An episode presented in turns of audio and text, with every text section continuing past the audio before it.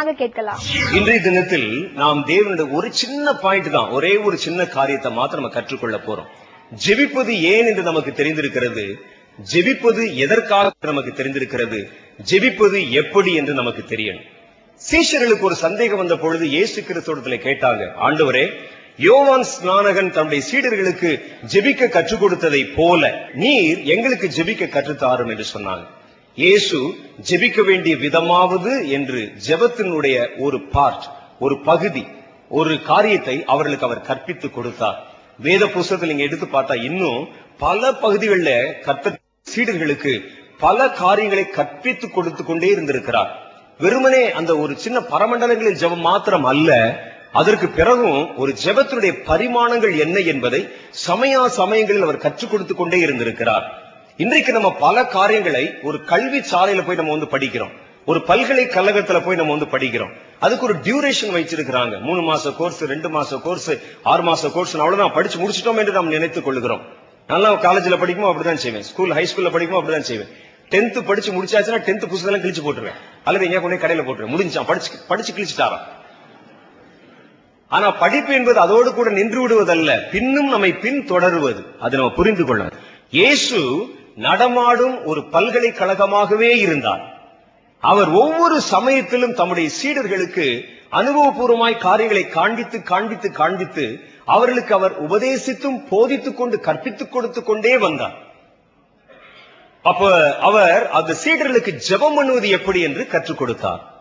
ஜெபத்தில் பல படிகள் இருக்கிறது பல பரிமாணங்கள் இருக்கிறது. வேத புஸ்தகத்தில் நீங்க படிச்சு பார்த்தா தான் ஜெபிப்பது எப்படி என்று நீங்கள் தெரிந்து கொள்ளலாம். ஒரு முறை இயேசு இப்படி தம் சீடர்களோடு நடந்து போகும் பொழுது ஒரு காரியத்தை அவர்களுக்கு கற்பித்தார். என்ன நடக்குது பாருங்க மத்திய சுவிசேஷம் இருபத்தி ஓராவது அதிகாரம் பதினேழில் இருந்து இருபத்தி ரெண்டு வரைக்கும் உண்டான வசனங்கள். காலையில் அவர் நகரத்துக்கு திரும்பி வருகையில் அவருக்கு பசி உண்டாயிற்று. அப்பொழுது வழியருகே ஒரு அத்திமரத்தை கண்டு அதனிடத்தில் போய் அதிலே இலைகள் அன்றி வேறொன்றும் காணாமல் இனி ஒரு காலம் உன்னிடத்தில் கனி உண்டாகாதிருக்க கடவுது என்றார்.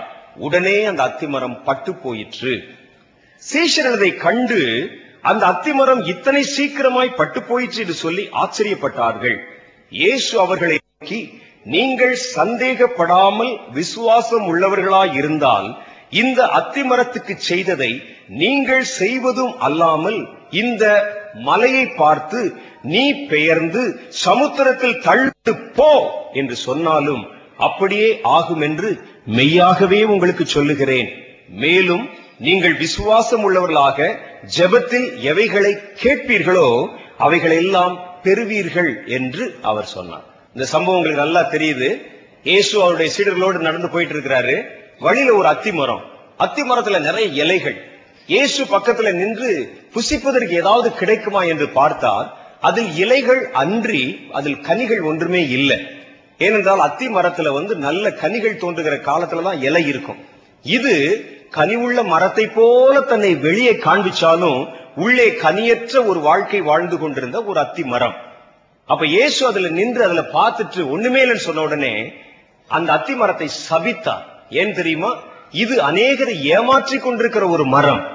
ஒவ்வொருவர் வரும்பொழுது இதுல கனி இருக்கும்னு பார்த்து பல மணி நேரங்களை அங்கே செலவிடுவதற்காக வழியறிகளை நின்று கொண்டு எல்லாருடைய பார்வையிலும் படுற மாதிரி இருந்த ஒரு கள்ளத்தனமான ஒரு மரம்.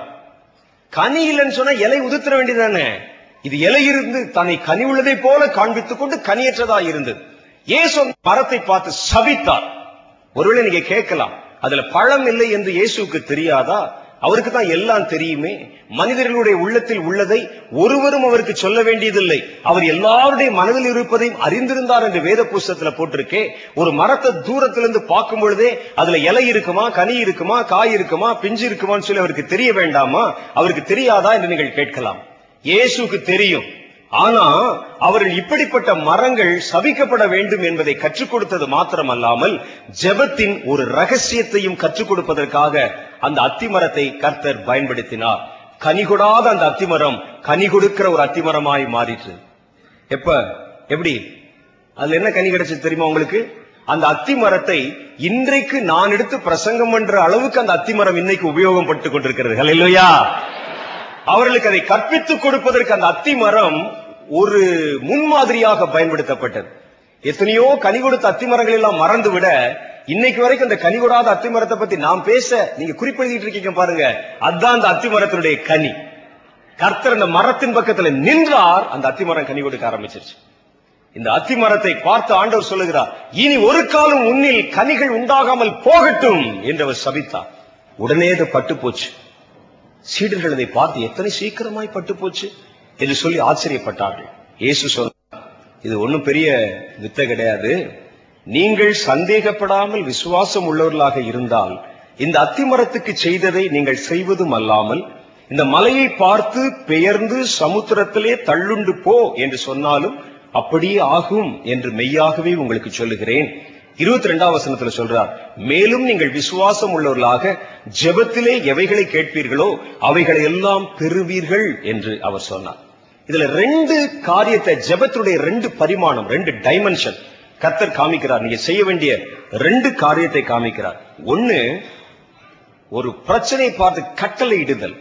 ரெண்டாவது பிதாவை பார்த்து ஜெபம் பண்ணுதல். பிதாவை பார்த்து ஜெபம் பண்ணுதல். பிரச்சனை பார்த்து கட்டளையிடுதல் மலையை பார்த்து பெயர்ந்து போய் விழு அப்படின்னு சொன்னார். மலையிட்ட போய் பேசலாமா? சொல்லுங்க. இயேசு சொன்னார் பேசு. மலையிட்ட பார்த்து பேசு.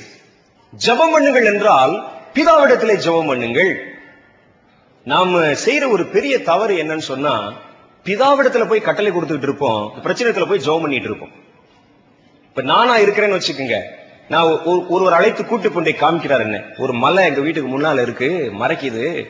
இந்த மலையை வந்து இது நாங்க இடிக்கிறேன்னு பார்த்தா நிறைய காசு கேட்கறேன் செலவாகும் போல் இருக்குது.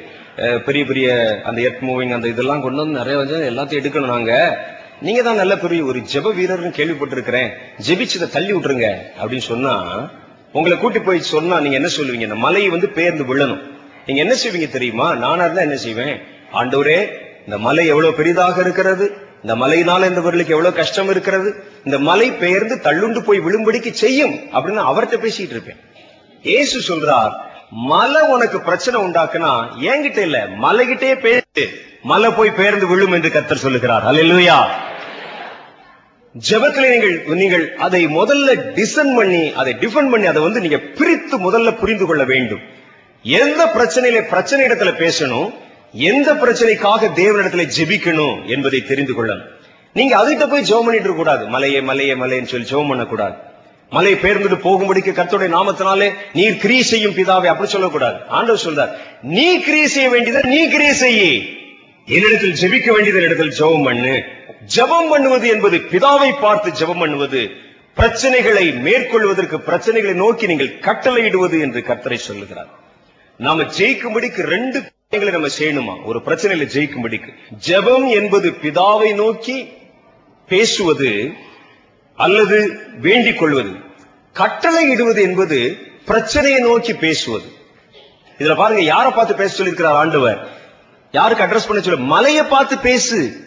மலையை பார்த்து நீ பெயர்ந்து கடல்ல போய் விழுன்னு மலையை பார்த்து பேசு. அப்பொழுது அது உனக்கு உண்டாகும். நீ மலைக்கு முன்னால் நின்னுட்டு என்னை பார்த்து பேசிட்டு இருக்கிற? மலையை பார்த்து பேசு. இதான் கர்த்தர் நமக்கு ஒரு புதிய ஒரு பரிமாணத்தை ஒரு கோணத்தை தருகிறார். இதான் ஜெயிக்கும் வழி. ஒரு தேசத்தை காக்கும் வழி. எந்த பிரச்சனை பார்த்து நீங்கள் கட்டணும் சபிக்கணும். ஒரு நல்ல ஜெபத்தை நமக்கு சொல்லி கொடுத்தாங்க. எல்லாரும் எந்திரிச்சு நில்லுங்கன்னு சொன்னாங்க. இல்ல இல்ல இப்ப இல்ல. சொன்னாங்க. உடனே கொஞ்சம் பேர் எதிர்த்தாங்க அப்பா முடிச்சிட்டான்டா. சாமி. அவர் சொன்னாரு முதல்ல. நம்ம எல்லாம் எழுந்து நிற்போம். எழுந்து சொல்லுங்க. பொல்லாத பிசாசே. எங்களை வந்து கெடுத்துக் கொண்டிருக்கிற பிசாசே. பக்கத்துல யாராவது ஒருத்தர் பார்த்தாருன்னா என்ன நினைப்பாரு? என்னடா பிசாசிட்ட பேச சொல்லி கொடுத்துக்கிட்டு இருக்கிறார் என்றால் அப்படித்தானே சொல்லுவாங்க? பிசாசோட பேசலாமா? அவர் என்ன சொல்லி கொடுத்தார் பாருங்க அந்த போதகர் எந்திரிச்சு பொல்லாத பிசாசே வஞ்சிக்கிற பிசாசே நாங்கள் கர்த்தருடையவர்கள் அப்படின்னு பிசாசோட பேச சொல்லி கொடுத்து கொண்டிருக்கிறாருங்க அது நல்லதா கெட்டதா சொல்லுங்க பாப்போம். அது சரியான ஜெபம். பிசாச நீங்க கட்டளையிட்டு கடிந்து கொள்ளணும்னா நீங்க பிசாச பார்த்து தான் பேசணும். ஏசு பிசாசை பார்த்து அதட்டினார். பேசாதே. பேசாதே என்று அதட்டினார். அவன் ஆண்டவரை பார்த்து நீ யார்? என்று கேட்டார். லேகியோ நீ இவனை விட்டு அகன்று போ என்று கர்த்தர் பேசினார். இவனை விட்டு அகன்று போகும்படி வேண்டிக் கொள்கிறேன் பிதாவே. அப்படி சொல்லல. சொன்னாரா? பிசாச பார்த்து பிசாசிட்டு தான் பேசினார். நீங்க அதை தப்பர்த்தம் பண்ணி கொள்ளக்கூடாது போதகர் வந்தாரு பிசாசுல பேச சொல்லி கொடுக்கிறாரு. இதைத்தான் வெளியே இருக்கிறவங்க எல்லாம் செய்யறாங்க ஒய்ஜா போர்டுன்னு ஒரு போர்டு வச்சுக்கிட்டு ராத்திரெல்லாம் உட்கார்ந்து பிசாச கூட்டு பேசுறாங்க. அதே மாதிரி பார்த்து பொல்லாத பிசாசே விபச்சார பிசாசே நான் கர்த்தருடைய பிள்ளை என்னை நீ தொடாதே போய்விடு என்று பிசாசோடல பேச சொல்லி தர்றாரு. இல்ல பிசாசை நீங்கள் துரத்த வேண்டுமானால் நீங்கள் பிசாசை நோக்கித்தான் கட்டளிட வேண்டும். அல்லையா பிசாசுக்கு முன்னால முழங்கால் படிட்டு சொல்லக்கூடாது. கர்த்தாவே கர்த்தாவே அந்த ஆள் எவ்வளவு கஷ்டப்படுகிறார் பாரும் கர்த்தாவே என்று இந்த பிசாசு பிசாசை விட்டு ஓடி போகும்படி இயேசுவின் நாமத்தில் வேண்டிக் கொள்கிறேன் பிதாவை நீர் துரத்தி விடும் பிதாவை. அப்படி சொல்லக்கூடாது. அது ஜெபம். இது அந்த இடத்தில் நீங்கள் பிசாசுக்கு முன்பாக நின்று தேவனிடத்தில் பேசிக் கொண்டிருக்கிறீர்கள். இயேசு சொல்லுகிறார் ஒருவேளை நீங்கள் அப்படி செய்யலாம். ஒரு குழந்தை பிராயத்தில் இருக்கும்போது அப்படி செய்யலாம்.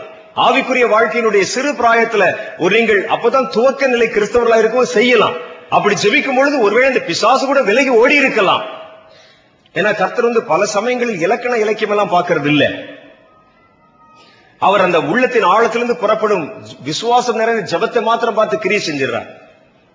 சில ஆட்கள் மனிதர்கள் தான் வந்து இலக்கண இலக்கியம் பார்த்துட்டு இருப்பாங்க. ஒரு புஸ்தத்துல வந்து எழுதியிருந்தார். ஒருவர் வந்து ஜெபத்தை ஆரம்பிக்கும் போது பிதாவேன்னு ஆரம்பிக்கிறாரு. நடுவுல வரும்போதெல்லாம் பாசா இயேசுவே இயேசு இயேசுவேன்னு பேசுறாரு. கடைசியில முடிக்கும் போது பிதாவேன்னு முடிக்கிறாரு. தூதர்கள் இதை கொண்டு வரும்போது யார்கிட்ட கொடுக்கறதுன்னு சொல்லி கன்ஃபியூஷன் ஆயிடுவாங்களே அப்படின்னு பேசுறாரு. இது அது எதுக்கு உனக்கு பிரச்சனை அது? அவர்களுக்கு தெரியும் எதை யாரிடத்தில் கொடுக்கணும் என்ன செய்யணும். இவருக்கு கவலை புஸ்தகத்தில் எழுதியிருக்கிறார். ஒருவர் ஜெபிக்கும் பொழுது அன்புள்ள பரலோக பிதாவே அப்படின்னு சொல்லிட்டு ஆம் இயேசு சுவாமின்னு ஆரம்பிச்சான். அப்ப முதல்ல அப்படி ஆரம்பிச்சிட்டு ஜெபம் வரும்பொழுது இயேசுவே இயேசுவே இயேசுவே இயேசுக்கு அட்ரஸ் பண்ணி ஜெபத்தை முடிச்சு கடைசியில் முடிக்கும் பொழுது என்று முடிக்கிறேன் பிதாவேன்னு முடிச்சிடறான். தூதர் வாங்கினோடனே பாப்பாரா? என்னடா மேல இருக்கிற அட்ரஸ் பிதான்னு போட்டிருக்கு? உள்ள இருக்கிற அட்ரஸ் வந்து ஏசுன்னு உள்ள இருக்கிற கண்டென்ட் முழுசு ஏசு ஏசுன்னு இருக்கு. யார்கிட்ட கொடுக்கறதுன்னு கவலைப்பட்டுருவாராம். இவர்களே பிதாவுக்கும் இயேசுக்கும் சண்டை முட்டி விட்டுருவான் போல இருக்கு. உங்களுக்கு வந்த லெட்டர் அவன் படிக்கிறார் அவர் படிக்கிறாரு பாருங்க. அவருக்கு வந்த லெட்டர் உங்ககிட்ட கொடுக்கறான் பாருங்க. அப்படிலாம் இல்ல. கர்த்தரதெல்லாம் பார்க்க மாட்டாங்க இன்னும் சிலர் சொல்லுவாங்க சிலர் தன்னுடைய பிரசங்கத்தில் இயேசு சுவாமின்னு சொல்றாங்களே சாமின்னு சொல்லலாமா? அப்படின்னு சொல்லு. ஏசுநாதர் இப்படிலாம் உட்காந்து பார்த்துட்டு இருக்கணும் என்னடா சாமின்னு சொல்ற? திருத்துறா. அந்த பிதாவை பிதாவைன்னு சொல்லி பத்து தடவை சொல்றா. அப்படிலாம் சொல்ல மாட்டார் அவர். உங்கள் மனதிலிருந்து எது வருகிறது என்று அவர் பார்க்கிறார். உங்கள் உள்ளம் எதை நினைக்கிறது என்று பார்க்கிறார். நீங்கள் அன்புள்ள இயேசு சாமி என்று சொல்லும்போது சாமின்னு சொன்ன விக்கிரத்தை சொல்கிறார் என்று அவர் நினைப்பதில்லை. அவர் என்னைத்தான் சொல்கிறார் என்று அவர் புரிந்து கொள்ளுகிறார். சரி நீங்கள் பண்ற ஜெபம் அதை தன்னிடத்தில் செய்கிறீர்கள் என்று அவர் ஏற்றுக்கொண்டு கண்டிப்பாய் பதில் கொடுத்து விடுகிறார். சும்மா அந்த வார்த்தைகளை பற்றிலாம் நீங்க ரொம்ப கவலைப்பட்டுக் கொண்டிருக்க வேண்டிய அவசியம் இல்லை. உள்ளத்தின் ஆழத்திலிருந்து புறப்படும் ஜெபமே காரியம். அல்லையா உள்ளத்தின் ஆழத்திலிருந்து வரணும். அது உள்ளத்தின் உணர்ச்சி பூர்வமாக உங்கள் உள்ளத்தின் ஆவியை தொட்டுக்கொண்டு அது புறப்பட்டு வந்தா அதுதான் ஒரு சரியான ஜெபம் என்று கர்த்தருடைய வேதம் சொல்லுகிறது. அந்த ஜெபத்தை நீங்க செய்யும்போது கர்த்தர் கண்டிப்பா கவனிக்கிறார். ஆனா இங்கே அவர் என்ன செய்யறாருன்னா துவக்க நிலைமையில பரவாயில்ல. ரெண்டாவது காரியம் வரும்பொழுது நீங்கள் கொஞ்சம் ஆவில வந்து பக்குவப்படும் பொழுது அவர் சொல்லுகிறார் நீ செய்ய வேண்டியதை நீயே செய் அப்படின்னு சொல்றார். இஸ்ரேல் ஜனங்கள் கடந்து வரும்பொழுது அவர்களை அவர்களை அழைத்துக் கொண்டு வரும்பொழுது பின்னால பார்வோன் சேனை வருது. மோச இடத்துல வந்து கேட்கிறாங்க ஆண்டவரே நான் என்ன செய்வது? அவர்கள் வந்து இந்த மாதிரி வர்றாங்களே சொல்லி எல்லாரும் வந்து அழுறாங்க. அவளது கர்த்தர் சொன்னார் கர்த்தர் உங்களுக்காக யுத்தம் செய்வார் நீங்களோ சும்மா இருப்பீர்கள் என்று சொன்னார். ஏன் அப்படி சொன்னார் தெரியுமா? அவர்கள் அங்கே கடந்து வரும் பொழுது அவர்களில் யுத்த புருஷன் ஒருவனாவது இல்லை. நானூறு ஒரு வருஷமா செங்கல் அறுத்து கொண்டு கூலி தொழிலாளிகளாய் இருந்தார்கள். ஒருவனிடத்திலும் ஈட்டியும் இல்லை பட்டயமும் இல்லை. அவங்களை வந்து அடிமைத்தன வாழ்க்கை வாழ்ந்தவர்கள். அவர்களுக்கு வீர உணர்ச்சி அற்றுப்போன ஒரு சூழ்நிலையில இருந்தவங்க. அவங்க அப்படி பயந்து கொண்டு ஓடிக்கொண்டு வருகிறார்கள். அப்ப கர்த்தர் பார்த்து சொன்னார் நீங்கள் சும்மா இருங்கள். நான் உங்களுக்காக யுத்தம் செய்கிறேன். அது துவக்க நிலைமையில. ஆனா அதே கர்த்தர் பாருங்க பின்னால அவர்கள் வர வர அவர்களை யுத்தத்திற்கு பழக்க வைக்கிற தேவனாக இருக்கிறார். நீங்களே யுத்தம் செய்யுங்கள் என்று கர்த்தர் சொல்லுகிறார். யோசுவாவை அனுப்பி நீங்களே போய் யுத்தம் செய்யுங்கள் என்று கர்த்தர் சொல்லுகிறார். தாவிது யுத்தத்தை அறியாமல் செருப்பு போட்டு கூட நடக்க தெரியாமல் இருந்த பொழுது ஒரு சின்ன கூழாங்கல்ல கர்த்தர் அவனுக்கு ஜெயத்தை கொடுத்தார். ஆனால் அதே தாவிது சொல்லுகிறார் வெண்கல வில்லும் என்னுடைய விரல்களால் வளையும்படி கர்த்தர் என் கைகளை யுத்தத்திற்கு பழக்க வைக்கிறார் என்று சொல்லுகிறார். அல்லையா ஏன் யுத்தத்துக்கு பழக்க வைக்கணும்? உங்களுக்கு எல்லாம் எல்லாம் யுத்தத்துக்கு ட்ரைனிங் எல்லாம் கொடுத்துட்டு நான் யுத்தம் பண்ணுவேன் நீ சும்மா இரு என்று சொல்வதற்கா இல்ல இந்த யுத்தம் உன்னுடையது. நீதான் நிக்கணும் நீதான் துரத்தணும் நீதான் அதை அதை ஜெயிக்கணும் மேற்கொள்ளணும். அப்ப கர்த்தர் பார்க்கிறார் முதல்ல துவக்க காலத்துல நீங்கள் தேவனிடத்துல ஜோமனி ஆண்டவர் இந்த பிசாசை துரத்துங்க இந்த பேயை துரத்துங்க கேட்டது போதும். ஆனா இப்போ நீ வளர ஆரம்பிக்கும் பொழுது நீயே அதை துரத்த வேண்டும் என்று நான் விரும்புகிறேன் என்று கர்த்தர் சொல்லுகிறார். அல்லேலூயா அப்படிப்பட்ட மனிதர்கள் தான் அவருக்கு வேணும். பிசாச பார்த்து சொல்லு போ பிசாசே! என்று அவன் துரத்தணும். அதை விட்டு ஆண்டவரே வர்றா வர்றா வர்றா வர்றான்னு சொல்லி பின்னால போய் சட்டையை பிடிச்சு தொங்க கூடாது ஆண்டவரே கண்ணை குத்துங்க கண்ணை குத்துங்க கண்ணை குத்துங்க. விடாதீங்க விடாதீங்கன்னு சொல்லக்கூடாது. அது குழந்தை. குழந்தை தான் அப்படி சொல்லும். வளர்ந்த வாலிபர்கள் தேவை. தேவன் அந்த பிசாசு வரும் பொழுது அதற்கு முன்பாக எதிர்த்து நிற்க துணிச்சல் உள்ளவர்களாக வெண்கல வில்லும் உங்களுடைய விரல்களால் வளையும்படிக்கு கர்த்தருடைய கரத்தினால் உங்கள் யுத்த புருஷர்களாக வணையப்பட வேண்டும் என்று கர்த்தர் விரும்புகிறார். அல்லையா அது வரணுமா? ஏன்? இனி வரக்கூடிய அர்மகிதோன் என்ற யுத்தம் வருது. நீங்கள் நேருக்கு நேராய் பிசாசுடைய படைகளை யுத்தத்திலே சந்திக்க போகிறீர்கள். அப்ப போயிட்டு கர்த்தர் உங்களை எல்லாம் கொண்டு வந்து வச்சு கடைசி யுத்தத்துல போய் நில்லுடா அப்படின்னு சொல்லி நிறுத்தினா கர்த்தர் எங்களுக்காக யுத்தம் செய்வார். நீங்களோ சும்மா இருப்பீங்க கைகடி நிக்க முடியுமா? நீதான் செய்ய வேண்டியது நீதான் செய்யணும். கடைசி யுத்தம் வருகிறது. பொல்லாத பிசாசின் சேனைகள் ஒரு புறம் தேவ தூதர்கள் ஒரு புறம் தேவனுடைய ஜனங்கள் ஒரு புறம். அர்மகிதோர் என்ற யுத்தத்திலே பொல்லாத பிசாசை நேருக்கு நேர் சந்திக்க போகிறோம் நம்ம. கர்த்தர் சொல்லுவார் வலப்புறமும் இடப்புறமும் கிழக்கிலும் மேற்கிலும் சுற்றி வெட்டுங்கள். உன் பட்டயத்திற்கு நீ ஓய்வு கொடுக்க கூடாது. உன் பட்டயத்திற்கு அ- உன்னுடைய பட்டயத்தை நிறுத்தக்கூடாது சுழற்சி கொண்டே இரு என்று கர்த்தர் சொல்லி ஒரு தளபதியைப் போல அவர் அந்த யுத்தத்துக்குள்ளே அவர் கடந்து போவார். நீங்க அவனை சந்திக்கணும். கர்த்தர் சும்மா வேடிக்கை பார்க்க வாங்க வந்து யுத்தத்தை கூட்டிக் கொண்டு போகிறார். நாங்க சும்மா இருப்போம். சும்மா இருக்கிறதுக்கு எதுக்கு யுத்தத்துக்கு போகணும்? டிவியில உட்கார்ந்து பார்க்க வேண்டியதானே? அர்மகேதோன் யுத்தத்தை. அர்மகேதோன் போர் முனையிலே சத்ருவை நேருக்கு நேர் எதிர்க்க வேண்டுமானால் இப்பொழுதே வெண்கல வில் உன்னுடைய விரல்களால் வளைய வேண்டும். கர்த்தர் அதற்கு தான் உன்னை பழக்குகிறார். அவர் சொல்றார் என்னிடத்தில் ஜெபிக்கிறாய். நீ கட்டளை கொடுக்க பழக வேண்டும். விசுவாச பார்த்து தள்ளுண்டு போ என்று சொல்லணும். மலையை பார்த்து பெயர்ந்து போ என்று சொல்லணும். சமுத்திரத்தை பார்த்து "ஆ, இறையாதே அமைதலா இரு என்று சொல்லணும். உன்னால் முடியும். உனக்கு அந்த வல்லமை வாய்ப்பை நான் உனக்கு தந்திருக்கிறேன். இயேசு சொன்னார் இது எவ்வளவு பெரிய அதிகாரம் பாருங்க. மலையை பார்த்து பெயர்ந்து தள்ளுண்டு போய் விழு என்று சொன்னா விழுவது என்றால் நம்ம என்ன செய்வோம்? அவர் பெரியவர் ஆண்டவர் சொன்னால் நடக்கும். என்னுடைய வாயின் வார்த்தைக்கு இத்தனை மரியாதை இருக்குமா என்று நம்ம சந்தேகப்படுறோம். ஆண்டவர் சொல்றார் நீ சொன்னாலும் நடக்கும். என்னுடைய அதிகாரங்கள் என்னுடைய வல்லமை கிறிஸ்து இயேசுவின் மூலமாக உங்கள் யாவருக்கும் சொந்தமாய் மாறிற்று என்று கர்த்தர் சொல்லுகிறார். இயேசுவால் செய்ய முடிந்த எல்லாம் இயேசுவை பின்பற்றுகிற உன்னாலும் செய்ய முடியும் என்பதுதான் வேதம் நமக்கு காட்டும் தீர்ப்பு. கர்த்தர் கடல் மேல நடந்தாரா? உன்னால முடியும். கர்த்தர் வா- தன் வாயை திறந்து அந்த சமுத்திரத்தை பார்த்து இறையாதே அமைதலாயிரு என்று சொன்னாரா? உன்னால முடியும். அதனாலதான் செய்து காண்பித்தார் டெமான்ஸ்ட்ரேட் பண்ணி காமிச்சார். ஒரு அத்தி மரத்தை பட்டு போக வைத்தார். சீடலை பார்த்து சொன்னார் நீ சொன்னாலும் இதே மாதிரி ஆகும். இது மாத்திரம் இல்ல மலையை பார்த்து பெயர்ந்து போன்னு சொன்னா கூட பெயர்ந்து போகும் என்று இயேசு சொல்லிக் கொடுத்தார். இயேசுவை பார்த்து பேசுவது ஒரு ரகம். பிரச்சனையை பார்த்து பேசுவது மற்றொரு ரகம். இரண்டாவது கட்டம். பிரச்சனை வந்துருச்சா?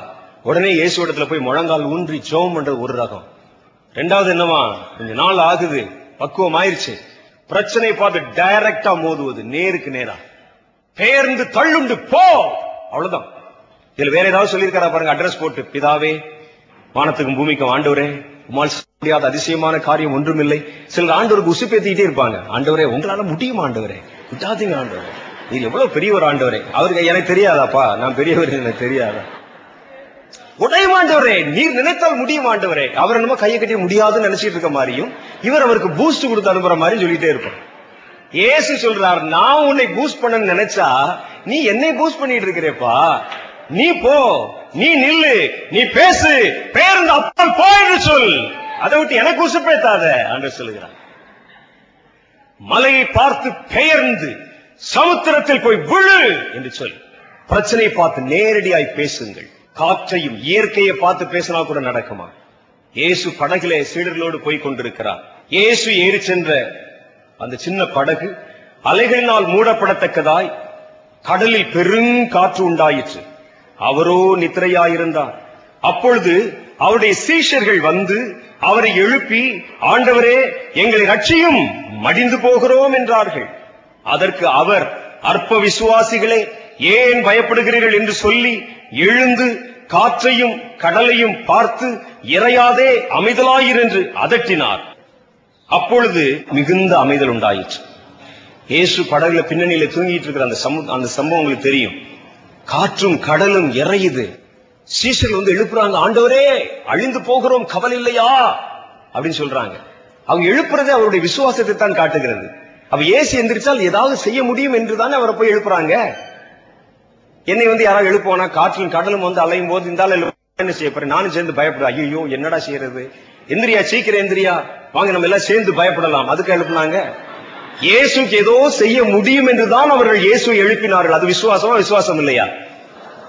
நேரா அவர்கள் அவர்களுக்கு நல்லா தெரியும். இவர்கள் மீனவர்கள்.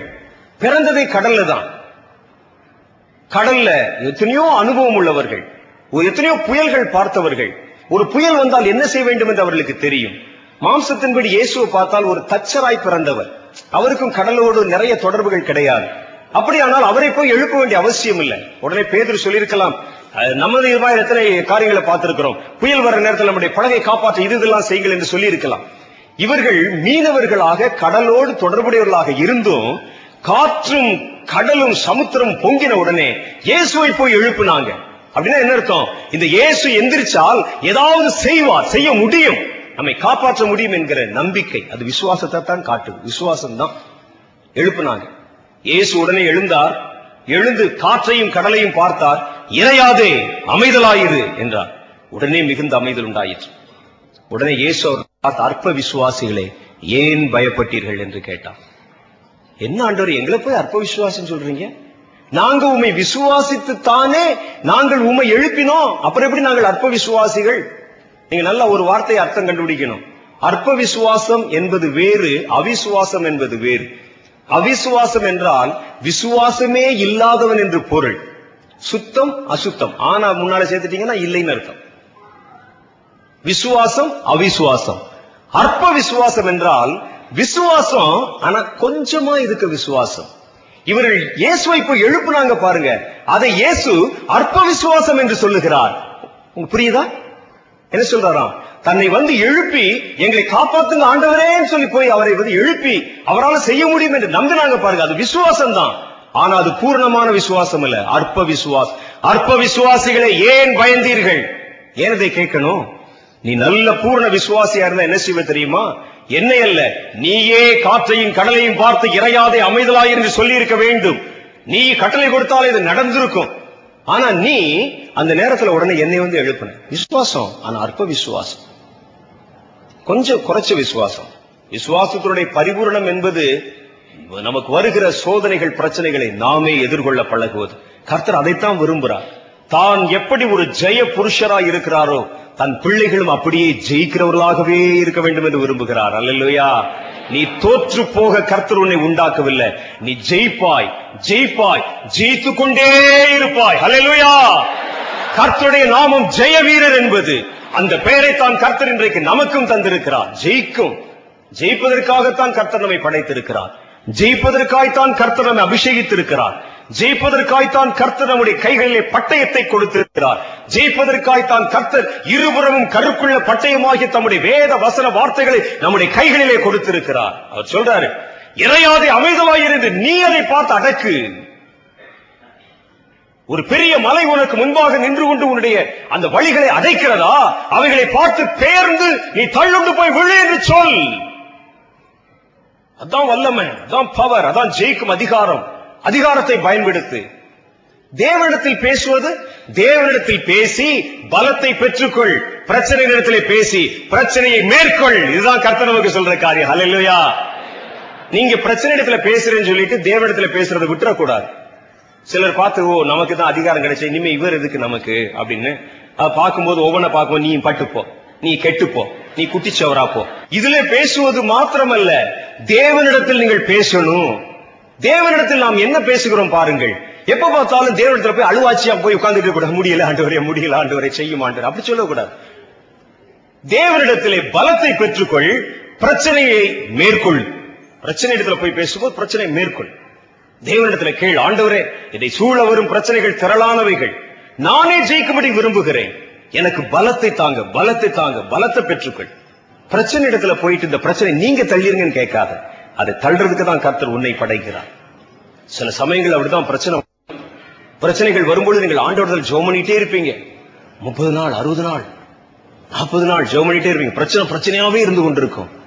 வந்து உடனே கேட்பீங்க பிரதர் நானும் பண்ணாத ஜெபமெல்லாம் கிடையாது. ம், முழங்காலே நின்று ஜோம் பண்ணிட்டேன் ஆல் நைட் பிரேயர் போட்டு ஜோம் பண்ணிட்டேன் ஃபாஸ்டிங் ப்ரேயர் போட்டு ஜோம் பண்ணிட்டேன் ஒரு நேரம் மாத்திரம் தண்ணி குடிச்சு ஜோம் பண்ணிட்டேன் தண்ணி குடிக்காம ஜோம் பண்ணிட்டேன் பிரச்சனை பிரச்சனையாவே இருக்குதே. அப்படி பிரச்சனை பிரச்சனையாவே தான் இருக்கும். அப்படிதான் இருக்கும். ஏன் தெரியும்? நீ இதுவரைக்கும் உள்ள உட்கார்ந்து ஆண்டவரே ஆண்டவரே அழுதுட்டு இருக்கு கர்த்தர் எதை எதிர்பார்க்கிறார்? நீ போய் பிரச்சனைக்கு முன்னால நிக்கணும். நீ போய் பிரச்சனை பார்த்து போன்னு சொல்லணும். ஆண்டவர் சொல்லுவார் இவன் கையில அதிகாரத்தை கொடுத்து பட்டயத்தை கொடுத்து இவனை நான் ஒரு யுத்த புருஷனாய் மாற்றி ஒரு பிரச்சனை சந்திக்க விட்டா இவன் வேகம் ஓடியாந்து வரான் வரான் வரான் வரான் பூச்சாண்டி வரான் ஏன்ட்ட வந்து முறையிட்டு இருக்கிறான் பாரு. தண்ணி குடிக்காம ஜோம் பண்றாராம் பாஸ்டிங் போட்டு ஜோம் பண்றாராம் என்கிட்ட வந்து முறையிடுறான் பார். போடா முன்னால போடா. போய் அதை மேற்கொள்ளு மோதி.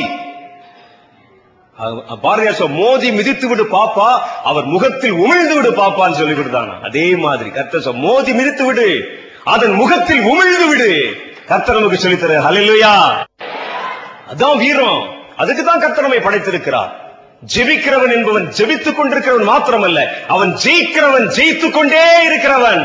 சொல்லி பாருங்க நான் ஜெபிக்கிறவன் நான் ஜெயிக்கிறவன். அலையிலுயா ஜெபம் என்பது தேவனோடு பேசி நான் ஜெபிக்கிறேன். ஜெயம் என்பது என் பிரச்சனைகளை பார்த்து அதன் முன்பாக நின்று அதை பேசி தவிடுபடியாக்குகிறேன் இதைத்தான் நீங்க கற்றுக்கொள்ளணும் கத்தர் விரும்புகிறார். கட்டளை கொடுக்க கற்றுக்கொள்ளுங்கள். உங்கள் பிரச்சனைகளை பார்த்து கட்டளையிட கற்றுக்கொள்ளுங்கள். அந்த கட்டளை இடுவதற்குண்டான விசுவாச பலத்தை தேவனிடத்தில் பெற்றுக்கொள்ளுங்க அது ஜெபம். ஆண்டோட்ட போய் கேளுங்க. என் விசுவாசம் ஒளிந்து போகாதபடி உனக்காக வேண்டிக் கொண்டேன்னு சொல்றாரு. அது மாதிரி. ஆண்டோட்ட போய் கேளு. எனக்கு இன்னும் விசுவாசம் வேணும் ஆண்டோரே என்னுடைய விசுவாசத்தை நான் புதுப்பித்துக் கொள்ள வேண்டும். இன்னும் எனக்கு வேணும். இன்னும் எனக்கு அதிகாரம் வேணும். இன்னும் எனக்கு ஆயுதம் வேண்டும். இன்னும் அந்த விசுவாசத்திலே ஒரு பவர் வேணும். என்று ஆண்டோட்டத்திலே கேள். வாங்கின பவரை வச்சுக்கிட்டு மறுபடியும் ஆண்டவர்ட்ட ஓடி வந்து நிக்காத. பவரை வாங்கிட்டு நான் பயன்படுத்த ஆரம்பி. அல்லேலூயா அப்படிதான் செய்யணும். உங்கள் பட்டயத்தை உயர்த்தி பிடிங்கள் சாத்தான் பயப்பட ஆரம்பித்து விடுவான். பிசாசுக்கு எதிர்த்து நில்லுங்கள். அப்பொழுது ஓடி போக ஆரம்பிச்சிடும். நீ பேசுற வார்த்தையும் நீ நிக்கிற ஸ்டைலையும் பார்த்தாலே பிசாசு ஓடிடணும். அல்லையா இவன் விவரம் தெரிஞ்சவன். இவன் கட்டளையிட புரிந்தவன். இவன் சொல்லுகிற கட்டளை ஒரு ஈட்டியின் காக்கை போல என்னுடைய மார்பை பிளந்துவிடும் என்று சாத்தானுக்கு தெரியும். பொல்லாத பிசாசை பார்த்து இயேசு பேசாமல் இரு என்று அதை அதட்டினார். அந்த வார்த்தை வரும்போதே தெரியும். ஒருத்த பட்டயத்தை பிடிக்கிற ஸ்டைல பார்த்தாலே இவன் வந்து சொல்லட்டுவானா சொல்ல மாட்டானான்னு தெரியும். துப்பாக்கி கழி சுற்றுவேன் தம்பி ஓடி அப்படின்னு சொன்னாலே தெரியும் இவன் சுட மாட்டான். இது சுடாது. பிசாசு அப்படி மறுபடியும் நின்றுப்பான். நானும் பிரதர் நீங்க சொன்ன உடனே வீட்டுக்கு போய் நானும் பிசாசு வந்து துப்பாக்கி போக மாட்டேங்கிறானே. நீ துப்பாக்கிய காட்ட ஸ்டெயிலே அவனுக்கு தெரியும். இவன் சுடமாட்டான் பிரசங்கம் கேட்டு சும்மா குறிப்பு புத்தகத்தில் எழுதிட்டு வந்திருக்கிறான். இவன் இப்பதைக்கு செய்ய மாட்டான் அவனுக்கு தெரியும். நீங்கள் எழும்பணும் நிக்கணும் மிதிக்கணும் மோதி மிதித்து விடணும் அதன் முகத்தில் உமிழ்ந்து விடணும். அது துரத்தப்பட வேண்டும் என்று ஆண்டவராகிய கர்த்தர் உங்களுக்கு சொல்லுகிறார். அல்லா நீங்கள் உங்கள் விரோதமாய் எழும்பி வருகிற பொல்லாத சத்துருவின் சேனைகளை கண்டு பயப்படுகிறவர்களாய் அல்ல. நேருக்கு நேர் எதிர்த்து நிற்க துளி உள்ளவர்களாய் இரும்படிக்கு நீங்கள் சர்வாயுத வர்க்கத்தை தரித்துக் கொள்ளுங்கள். அவர் சொல்லுகிற சர்வாயுத வர்க்கத்தை தரித்துக் கொள்ளுங்கள். ஒரு போர் வீரனுடைய யுத்த உடைகளை நீங்கள் தரித்துக் கொள்ளுங்கள். மார்க்கவசத்தை தரித்துக் கொள்ளுங்கள். உங்கள் கையிலே பட்டயத்தை பிடித்துக் கொள்ளுங்கள். உங்கள் கால்களிலே பாதரட்சைகளை அணிந்து கொள்ளுங்கள். எதுக்கு? இதெல்லாம் அணிந்து கொண்டு எதற்கு? போட்டோக்கு போஸ் கொடுக்கறக்கா சண்டை போட போடான்னு சொல்றாரு கர்த்தர். ஹalleluya சண்டை போடப்போ. ஜெயித்து விடு என்று கர்த்தர் சொல்லுகிறார். அப்ப நீங்க என்ன செய்யணும்னா ஒரு பிரச்சனையை பார்க்கும் பொழுது ஒரு காரியத்தை பார்க்கும் பொழுது நீங்கள் எதையும் எதற்கு ஜெபிக்கணும் எதற்கு கட்டளை கொடுக்கணும் என்பதை தீர்மானித்துக் கொள்ள வேண்டும் முதல்ல. எங்கே ஜெபிக்கணும் அப்படின்னு தீர்மானிக்கணும். இயேசு பல இடங்களில் ஜெபம் பண்ணினார். தண்ணியில போய் ஜெபம் பண்ணார். தனியா போய் ஜெபம் பண்ணார். பிதாவிடத்திலே அவருடைய அவருடைய வாழ்க்கையை பாருங்க அப்படிதான் ஜெபம் பண்ணார். ஆனா பிரச்சனைகளை பார்த்த பொழுது அங்கே ஜெபம் பண்ணவில்லை அவர். கட்டளை தான் கொடுத்தார். அப்படிதான் கட்டளை கொடுத்தார். ஒருவன் முப்பத்தெட்டு வருடம் வியாதியா இருக்கிற ஒரு மனுஷன் படுத்து கிடக்கிறான். அப்ப இயேசு அவனிடத்துல வந்து இப்ப என்னை கூப்பிட்டு ஜோம் பண்ண சொன்னா நான் எப்படி ஜோம் பண்ண சொல்லுங்க பாருங்க. சரி உங்களை கூப்பிட்டு ஜோம் பண்ண சொன்னா நீங்க எப்படி ஜெபம் பண்ணுவீங்க? முப்பத்தெட்டு வருடம் ஒருவன் வியாதியா படுத்து கிடக்குறான். படுத்து கிடந்து நீங்க அந்த பக்கம் போறீங்க. ஒரு பெரிய ஊழியக்காரர் ஆயிட்டீங்க போனீங்க. கையில பைபிள் வச்சு சோதனை சோதனை போயிட்டு இருக்கீங்க. என்ன முப்பத்தெட்டு வருஷமா படுத்திருக்கேன் பாஸ்டர் ஏதாவது நீ எனக்கு ஜோம் பண்ணுங்க பாஸ்டர் நீங்க என்ன செய்வீங்க? நான் நின்று பிதாவே இவர் முப்பத்தெட்டு வருஷமா எவ்வளவு கவலைப்படுகிறார் என்று உங்களுக்கு தெரியும்.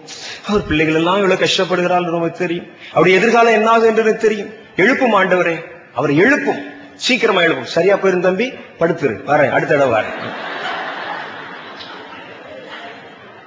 இயேசுநாதர் அப்படியே செய்தார். யோசித்து பாருங்க. ஏசு செய்தார் அப்படி. இயேசு அவனை பார்த்து கையை பிடித்து உன் படுக்கையை எடுத்துக்கொண்டு நட! அப்படின்னு சொன்னார். அதுல பிதாவுக்கு ஏதாவது அட்ரஸ் பண்ணிருக்கிறாரா என்று நட என்று சொல்லுகிறேன் பிதாவே. ஆமேன். சொன்னாரா? பிதாவே இவன் உம்முடைய நாமத்தில் எழுந்து நடக்கும்படிக்கு எனக்கு சொல்லுகிறேன் நடக்கட்டும் பிதாவே. அப்படின்னு பிதாவுக்கு அட்ரஸ் பண்ணாரா? அட்ரஸ் யாருக்கு பண்ணார்? அவனுடைய வியாதியை பார்த்து வியாதியஸ்தனை பார்த்து உன் படுக்கை எடுத்துக்கொண்டு நட! என்றார். அதுதான் ஜெயம். அல்லேலூயா. உடனே அவன் படுக்கை எடுத்துக்கொண்டு நடந்தான். உடனே அவன் படுக்கை எடுத்துக்கொண்டு நடந்தான். ஏன் அவன் நம்முடைய வாழ்க்கையில நடக்கல? நம்ம ஜெபம் பண்ணுகிறோம். இயேசு கட்டளை கொடுத்தார். அல்லா இதைத்தான் நீங்க புரிஞ்சுக்கிறணும். இயேசு மறைவிலே தன்னுடைய தனி இடத்துல பிதாவிடத்துல போய் ஜெபம் பண்ணினார். பிரச்சனைகளை பார்த்த பொழுது அங்கே ஜெபம் பண்ணல. கட்டளை கொடுத்தவைகளை துரத்தி விட்டார். அவ்வளவுதான். நான் உனக்கு என்ன செய்ய வேண்டும் என்று விரும்புகிறாய்? பார்வை அடைய வேண்டும் ஆண்டவரே. ஆண்டவர் என்ன செய்தார்? பார்வை அடைவாயாக. அவ்வளவுதான். போ எந்திரிச்சு போ. அவ்வளவுதான். உடனே அவன் சுகமாகி விட்டான். அவ்வளவுதான். நாம் என்ன செய்கிறோம்? ஒரு பிரச்சனை வந்தா ஒரு பிரச்சனை சொல்லுவதா ஜெபிக்கிறோம். ஜெபிக்கிறோம் ஜெபிக்கிறோம். ஜெபித்துக் கொண்டே ஜெபிக்கணும். அது நீங்கள் உங்களுடைய விசுவாசத்தை வர்த்தி பண்ணிக் கொள்வதற்காக ஜெபிக்கணும். பிரச்சனைக்கு முன்னால போய் முழங்கால் போட்டு ஜெபிச்சுக்கிட்டு கூடாது பிரச்சனையை பார்த்தால் நீங்கள் அதை கட்டத்தான் செய்ய வேண்டும். இயேசு அதைத்தான் செய்தார். அப்ப நம்ம ஊழியத்துக்கு அவருடைய ஊழியத்துக்கு என்ன எவ்வளவு பெரிய வித்தியாசம் நீங்களே வந்து கொஞ்சம் யோசிச்சு பாருங்க. ஒரு வியாதி உள்ள ஒரு மனிதனை 38 வருடம் வியாதி உள்ள ஒரு மனிதனை கொண்டு வரும் பொழுது நாம் எப்படி நடந்து கொள்கிறோம் இயேசு எப்படி நடந்து கொண்டார் என்று நுணுக்கமா யோசிச்சு பார்த்தீங்கன்னா உங்களுக்கு தெரியும். ஏன் அற்புதம் நடக்கிறது நடக்கவில்லை என்று. இயேசு அவர்களை பார்த்து ஜெபிக்கவில்லை. அவர்களை பார்த்து உடனே அவர் வந்து மன உரி ஜெவம் பண்ணல. "அ, பிதாவே பிதாவே அப்படின்னு சொல்லி ஜெவம் பண்ணல. அவர் என்ன செய்தாராம்? பிரச்சனை பார்த்து நேரடியா டைரக்ட் அட்டாக் கொடுத்தார். பேசினார். உன் படுக்கை எடுத்துக்கொண்டு நட என்று சொன்னார். உடனே அவன் தன் படுக்கை எடுத்துக்கொண்டு நடந்தான். இதைத்தான் நீங்க முதல்ல கற்றுக்கொள்ளணும். ஏசு அதற்காகத்தான் நமக்கு முன்மாதிரி அந்த வச்சிருக்கிறான். அதை விட்டுட்டு வேற ஜிம்மிக்ஸ் வேலையெல்லாம் செய்வாங்க சிலால் ஏழு வாரம் சர்ச்சுக்கு வாங்க சரியா போயிரும் அப்படிம்பாரு என் பத்திரிகைக்கு சாட்சி எழுதி போடுறியா? சரியா போயிரும் அப்படிம்பார். இதெல்லாம் இல்ல உங்கள் பிரச்சனை தீர ஒரே வழி உண்டு. அதை கட்டளை கொடுங்கள். முதல்ல கஷ்டமா தான் இருக்கும். முதல்ல நடக்காது. ஏன்னா நீங்க கட்டளை கொடுக்கும் பொழுதே நீங்கள் மனசுல எப்படி இருப்பீங்கன்னு உங்களுக்கு தெரியும். நடந்தாலும் நடக்கும் நடக்காம போனாலும் போயிரும் நீங்க என்ன அப்படி இருக்கு. கண்ணை மூடிட்டு ஒரு நான் ஒரு சின்ன கதை புஸ்தகம் படிச்சேன். கண்ணை மூடிட்டு ஒருவன் இந்த இந்த வசனத்தை படிச்சுட்டு வீட்டுக்கு முன்னால் இந்த மலையை பார்த்து உடனே கண்ணை மூடி மலையே பெயர்ந்து அப்பால் போய் விழு அப்படின்னு சொல்லி கண்ணை திறந்து பார்த்தா மலை இருந்துச்சான் இருந்தோன்னு சொன்ன நினைச்சேன். அது எப்படி நடக்கும்? நீதான் நினைச்சிட்டியா? அப்புறம் எப்படி நடக்கும்? இதெல்லாம் பைபிளை எழுதத்தாங்க லாயக்கன் இவர் வந்து ஜெபிக்கிறதுக்கு முன்னாலே நினைச்சிட்டாராம் நடக்காதுன்னு நினைச்சிட்டார்? நடக்காது நினைச்சா நடக்காது. அதனால இயேசு சொன்னார் அவர் நோக்கி சந்தேகப்படாமல் விசுவாசம் உள்ளவர்களாய். சந்தேகப்படாமல் அவர் சொல்லுகிற அந்த விசுவாசத்தை நமக்குள் உருவாக்கி கொள்வது என்பது உடனே நடக்கிற விஷயம் அல்ல. ஒரு ஜெப கூட்டத்துக்கு வந்து பிரதர் எனக்கு தலையில கை வச்சு ஜெபம் பண்ணுங்க நான் விசுவாசம் விதிக்கணும் அப்படின்னு உடனே நான் கை வச்சு ஜெபம் பண்ண உடனே நடக்கிற விஷயம் இல்ல பை பிராக்டிஸ் வரும். யுத்தம் என்பது யுத்தத்திற்கு அவர் என்ன செய்யறாராம் பழக்குவிக்கிறார் என்றால் அது ஒரே நாள் நடக்கிற விஷயமா? பழக்குவித்தல் என்றால்? பழக்குவித்தல் என்றால் கொஞ்சம் கொஞ்சமா நடக்கிற விஷயம். பிராக்டிஸ் பண்ணணும் பழக்குவித்தல் என்றால். அப்படித்தான் பழகணும். சைக்கிள் ஓட்ட பழகணும். சைக்கிள் ஓட்ட பழகும்போது நண்பர்கள் ரெண்டு பிடிச்சிக்கடா பிடிச்சு விட்டுறாரா விட்டுறா கை விட்டுறாரா நண்பர்களை நம்பி அப்படின்னு சொல்லி இப்படிதான் போவோம். அவன் சொல்லுவான் இடுப்பு இடுப்பு ஆட்டாதரா அப்படின்னு சொல்லி ரெண்டு அடி போடுவோம். போட்டு அப்படியே பிடிச்சிடும் பிடிச்சிருக்கீங்களா? பிடிச்சிருக்கீங்களா? பார்த்து அப்படி பின்னால் திரும்ப டும்முன்னு. எங்கேயா போய்? அவன் அங்கே நின்னுகிட்டு இருப்பான். ஆவி உன்னை நம்பி சைக்கிள் ஏற எல்லாரும் தானங்க படிச்சான் நான்லாம் ஒரு அம்மா ஒரு கூடையில தயிர் வச்சிருந்த கூடை அந்த அம்மா வந்து இப்படியே ஆட்டிட்டு போய் ம- மாமான்னு சொல்லி டம்முன்னு மோதிட்டேன். அது திட்டுன திட்டு இருக்கு பாருங்க. அன்னைக்கு வீட்டுல வந்து 45 ரூபா பணம் வாங்கிட்டு போயிடுச்சு தயிருக்கெல்லாம் சரி. அப்படிதான் படிச்சோம். ஆனா இப்ப நம்ம சைக்கிள் ஓட்ட ஆரம்பிக்கும் பொழுது பாருங்க நமக்கு அது சர்வசாதாரணமா ரொம்ப சுதந்திரமா இருக்கு அப்படி. அவங்க ஒண்ணுமே தெரியறது இல்ல கார் டிரைவிங் பண்ணும்போது அப்படித்தான். லெப்ட்ல வா லெப்ட்ல வா லெப்ட்ல வான்னு சொல்லுவார் அப்படி தொடையில அடிப்பார் பக்கத்துல இன்ஸ்ட்ரக்டர் வாடா இல்ல என்னன்னு தெரியல வண்டி ஒதுக்கிட்டே போகுது. வண்டியா ஒதுக்கிட்டு போகுது இவன் அப்படிதான். வண்டி அப்படியே போற மாதிரி இருக்கு. நேரா வர மாதிரி தான் இருக்கு. ஆனா பாத்தீங்கன்னா அப்படியே ரைட்ல போயிட்டே இருக்குன்னு சொல்லுவார். அப்படித்தான். முதல்ல அப்படித்தான். ஸ்கூட்டர் பழகும் போது அப்படித்தான். ஆனா இப்ப பாருங்களேன். நீங்க ஸ்கூட்டர்ல ஏறி உட்காடுறீங்க அல்லது டிரைவிங் பண்றீங்க. டிரைவிங் பண்ணி எத்தனையோ பேர் இந்த இடத்துல வந்திருப்பீங்க. நீங்க நல்லா யோசிச்சு பாருங்க எத்தனை இடத்துல ஹார்ன் அடிச்சீங்க? எத்தனை இடத்துல ஓவர்டேக் பண்ணீங்க? எத்தனை மனிதர்கள் வரும்பொழுது நீங்கள் வந்து அதுல கொஞ்சம் வளர்ச்சி வந்தீங்க? எதுவுமே உங்களுக்கு தெரியாது. பக்கத்துல பேசிட்டே வருவீங்க எதையோ நினைச்சிட்டே வருவீங்க கரெக்டா வந்து சேர்ந்துருவீங்க. எப்படி பழக்கமாச்சு? அதான் பழகுவது. அல்ல இல்லையா முதல்ல பழகும் போது சிராய்ப்பு உண்டாகத்தான் செய்யும். ரெண்டு இடம் விழத்தான் செய்வ. இடது பக்கம் போச்சுன்னா வலது பக்கம் போகத்தான் செய்வ. ஆனா எப்பவுமே அப்படி போக மாட்டேன் ஒரு நாள் வரும் கண்டிப்பா கரெக்டா நீ வந்துருவ. அல்லையா அப்பொழுது நீ மலைகளை பார்த்து பெயர்ந்து கடல்ல போய் விழு என்று சொன்னால் அப்படியே ஆகும் என்று கர்த்தர் சொல்லுகிறார். இயேசுவே நீங்க சொல்றீங்க எங்களுக்கு நடக்கலையே. சீஷர்கள் பிரமித்தார்கள். இயேசு தொட்டால் அற்புதம் நின்றால் அற்புதம் நடந்தால் அற்புதம். வியாதியஸ்தனை பார்த்து அங்கே வருகிற மனிதனை பார்த்து முப்பத்தெட்டு வருடம் வியாதி உள்ளவனை பார்த்து கையை தூக்கிவிட்டு எழுந்து நட என்று சொன்னால் அற்புதம். சீஷர்களுக்கு பிரமிப்பு. அப்ப சீஷர்கள் என்ன செய்து கொண்டிருந்தார்கள் பாருங்க. வருகிற கூட்டத்தை கட்டுப்படுத்திக் கொண்டாங்க. ஏய் சாமியார தொந்தரவு பண்ணாத. விடு விடு விடுன்னு சொல்லி. அவனுக்கு அதுல ஒரு சந்தோஷம். நிறைய பேருக்கு பிரசங்கியார போதகரா இருக்கிறத விட வாலண்டியர்ஸா இருக்கிறது ரொம்ப சந்தோஷம். ஏன்னா ரொம்ப பேர் அதட்டலாம் பாருங்க. அதெல்லாம் யாரும் பார்க்க முடியாது போயான்னா போயா அப்படி. அந்த அதுதான் அந்த வேலை தான் செஞ்சுக்கிட்டு இருந்தாங்க. பார்த்துக்கிட்டே இருந்தாங்க. அவர்களுக்கு பிரமிப்பு. இயேசு எப்படி இதெல்லாம் செய்கிறார் இதெல்லாம் செய்கிறார். பார்த்து பார்த்து பார்த்து கத்தர் கற்றுக் கொடுத்து கற்றுக் கொடுத்து பழகி அப்போ சிலர் மூன்றாவது அதிகாரம் வரும் பொழுது அங்கே பேதுருவும் யோவானும் தேவாலயத்தில் போய் அங்கே சூம்பில உறுப்பை உடையவனாய் அவனை கண்டு அவன் கையை பிடித்து நசரேனாகி இயேசுவின் நாமத்தில் எழுந்து நட என்று எப்ப கட்டளை கொடுத்தார்களோ உடனே அவன் குதித்து நடந்தான் என்று வேதத்தில் எழுதியிருக்கிறார் அல்லையா அது நடக்கும் உங்க வாழ்க்கையில கண்டிப்பா நடக்கும். அவர்கள் என்ன செய்தார்கள்? இயேசுவின் நாமத்தை பயன்படுத்தி பிரச்சனையை பார்த்து பேசி கட்டளை கொடுத்து அவனை எழுப்பி நடக்க விட்டார்கள். அவங்க ஜோம் பண்ணிட்டு இருக்கல. என்ன பிரதர் நடக்க முடியலையா? வாங்க எல்லாம் ஃபாஸ்டிங் போட்டு ஜோம் பண்ணும் உங்களுக்காக நான் ஜோம் பண்ணிக்கிறேன். ஜெப குறிப்பு கொடுங்க. அப்படி பண்ணல. எழுந்து நட ஓடு. இதுக்கெல்லாம் என்ன நேரம்? போ போ போ. அனுப்புனாங்க. அதான் பிராக்டிஸ் மறித்து போனவனை கண்டவர்கள் கலங்கவில்லை. ஐத்துகை என்ற ஒரு வாலிபன் மேலிருந்து கீழே விழுந்தான். செத்து போனான். உடனே அவனை பிடித்து அவனுக்கு கட்டளை கொடுத்தார்கள் எழுந்தார்கள். தவித்தாள் என்ற ஒரு அம்மாள் இறந்து போனான். உடனே போய் எல்லாரும் உட்கார்ந்தாங்க என்ன பாஸ்டிங் பிரேயர் நடத்தினாங்க? தவித்தாளை எழுந்துரு என்று சொன்னான். அல்லையா அப்பொழுது உடனே அவள் எழுந்தாள். அப்ப என்ன அந்த அம்மா அதுவரை சும்மா கண்ண மூடிட்டு படுத்திருந்தாளா? ஒரு செத்த பிரேதத்துக்கு கூட காது கேட்குது பாருங்க. எது?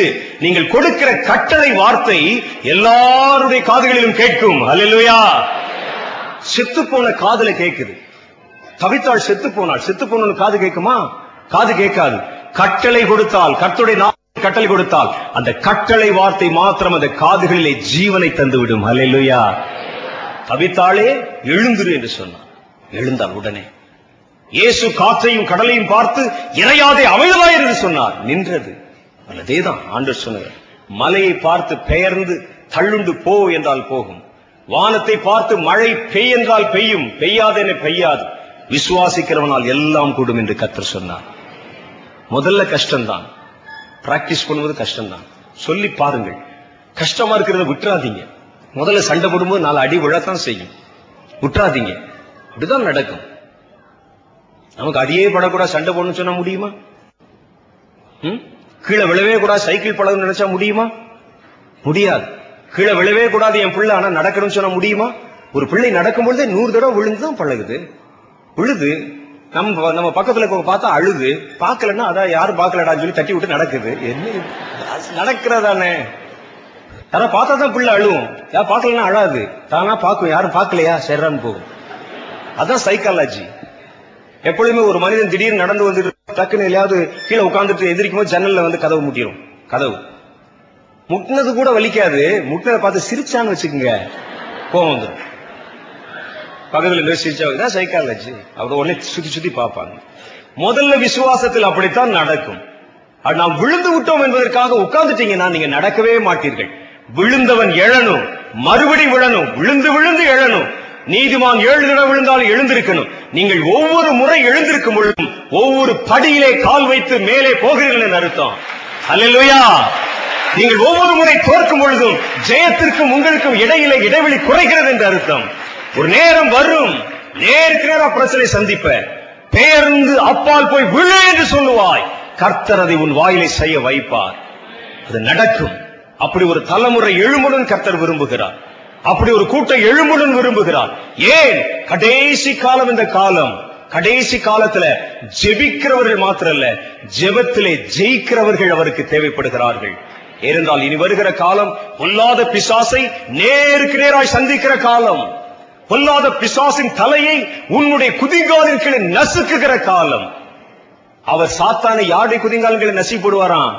உங்கள் காலின் கீழே நசுக்கி போடுவார் என்று கத்துடைய வேதத்தில் போட்டிருக்கு. இல்லையா அவர் வந்துட்டு ஆண்டவர் நீங்க வந்து மிதிங்கன்னு சொல்லக்கூடாது. அவர் சொல்றார் ஓன் கால்ல மிதிடா. நீ மிதி. சர்ப்பங்களை எடுக்கவும் தேள்கள் எடுக்கவும் உனக்கு அதிகாரம் கொடுக்கிறேன். சகலவற்றை செய்ய உனக்கு அதிகாரம் கொடுக்கிறேன் என்று கர்த்தர் சொல்லுகிறார். அதிகாரத்தை வைத்துக் கொண்டு நாம் ஏன் பயப்பட வேண்டும்? கர்த்தர் தான் சொல்லிட்டாரே பெயர்ந்து போனா போய் விழுந்துரும் நினைக்கணும். ஆனா உடனே நடக்கலன்னு சொல்லி சோர்ந்துட கூடாது பிரதர் சொல்லிட்டு போனார் நான் ரெண்டு இடம் வந்து ஜெபம் பண்ணி பார்த்தேன். என் பக்கத்து வீட்டுல ஒரு பிரச்சனை பண்ணிட்டே இருந்தான். ஆண்டவரே இன்னைக்கு ராத்திரியோட அவன் போயிடணும் ஆண்டவரேன்னு சொன்னேன். காலைல எந்திரிச்சு பார்த்தா வெளியே உட்காந்து பேப்பர் படிச்சுட்டு இருக்கான் அந்த ஆளு. என்ன சரி வரலையே? ஆண்டவர் இதுக்காக அதிகாரம் கொடுக்கல. பட்டயத்தை வச்சுட்டு பக்கத்து வீட்டுக்காரரை போட்டு தள்ளுறதுக்காக கற்றுக் கொடுத்தாரு? இல்லை இல்லை இல்லை. நீங்க அதை தவறாகவும் பயன்படுத்தக்கூடாது. சரியா பயன்படுத்தணும். ஒருவேளை அது பொல்லாத பிசாசனுடைய கிரிகளா இருந்தா முதல் முறை நீங்கள் ஒருவேளை தோற்கலாம். இரண்டாவது முறை ஒருவேளை தோற்கலாம். உன் பிரச்சனை பார்த்து பேசி அந்த பிரச்சனை போகாமல் மூன்றாவது முறையும் தோற்கலாம். ஆனா எப்பவுமே தோற்று கொண்டிருக்க மாட்டேன். கண்டிப்பாய் ஒரு நேரம் நீ ஜெயிக்க ஆரம்பிச்சிருவேன் ஒரு முறை ஜெயிக்க ஆரம்பித்து விட்டால் அப்புறம் தொடர்ந்து நீ ஜெயித்துக் கொண்டே தான் இருப்பாய். ஹலெலுயா ஹலெலுயா ஆகவே உங்கள் விசுவாசத்தை பழக்குவீங்கள் என்று கர்த்தர் சொல்லுகிறார். தேவனிடத்தில் பேச வேண்டியதை தேவனிடத்தில் பேசுங்க. பிரச்சனை நோக்கி பேச வேண்டியதை பிரச்சனை நோக்கி பேசுங்க. கட்டளை கொடுக்க வேண்டியதை கட்டளை கொடுத்து பேசுங்க. ஒரு பெரிய ஜெப வீரர்களாக மாற்றப்படுங்க. கடைசி காலத்தில் இப்படிப்பட்ட ஜெப புருஷர்கள் தான் கர்த்தருக்கு தேவைப்படுகிறார்கள். அது நீயா இருக்க வேண்டும் என்று கர்த்தர் விரும்புகிறார். இப்ப நம்ம கர்த்தரிடத்துல பேச போறோம். எது பேச போறோம் தெரியுமா? என் ஜெபத்திலே ஒரு வல்லமை என் விசுவாசத்திலே ஒரு வலிமை அந்த ஆவியிலே ஒரு பலம் எனக்குள்ளே வேணும்.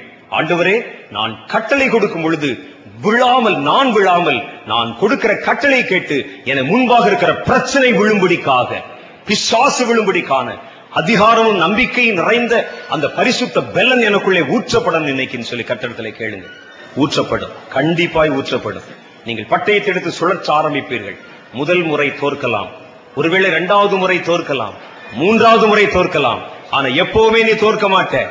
ஜெயிப்பாய். இனி ஒரு முறை ஜெயிக்க ஆரம்பிச்சா ஜெயித்து கொண்டே இருப்பாய் என்று கர்த்தர் சொல்லுகிறார். எந்திரிச்சு நிப்போமா? எல்லாரும் எழுந்து நிக்க போறோம்.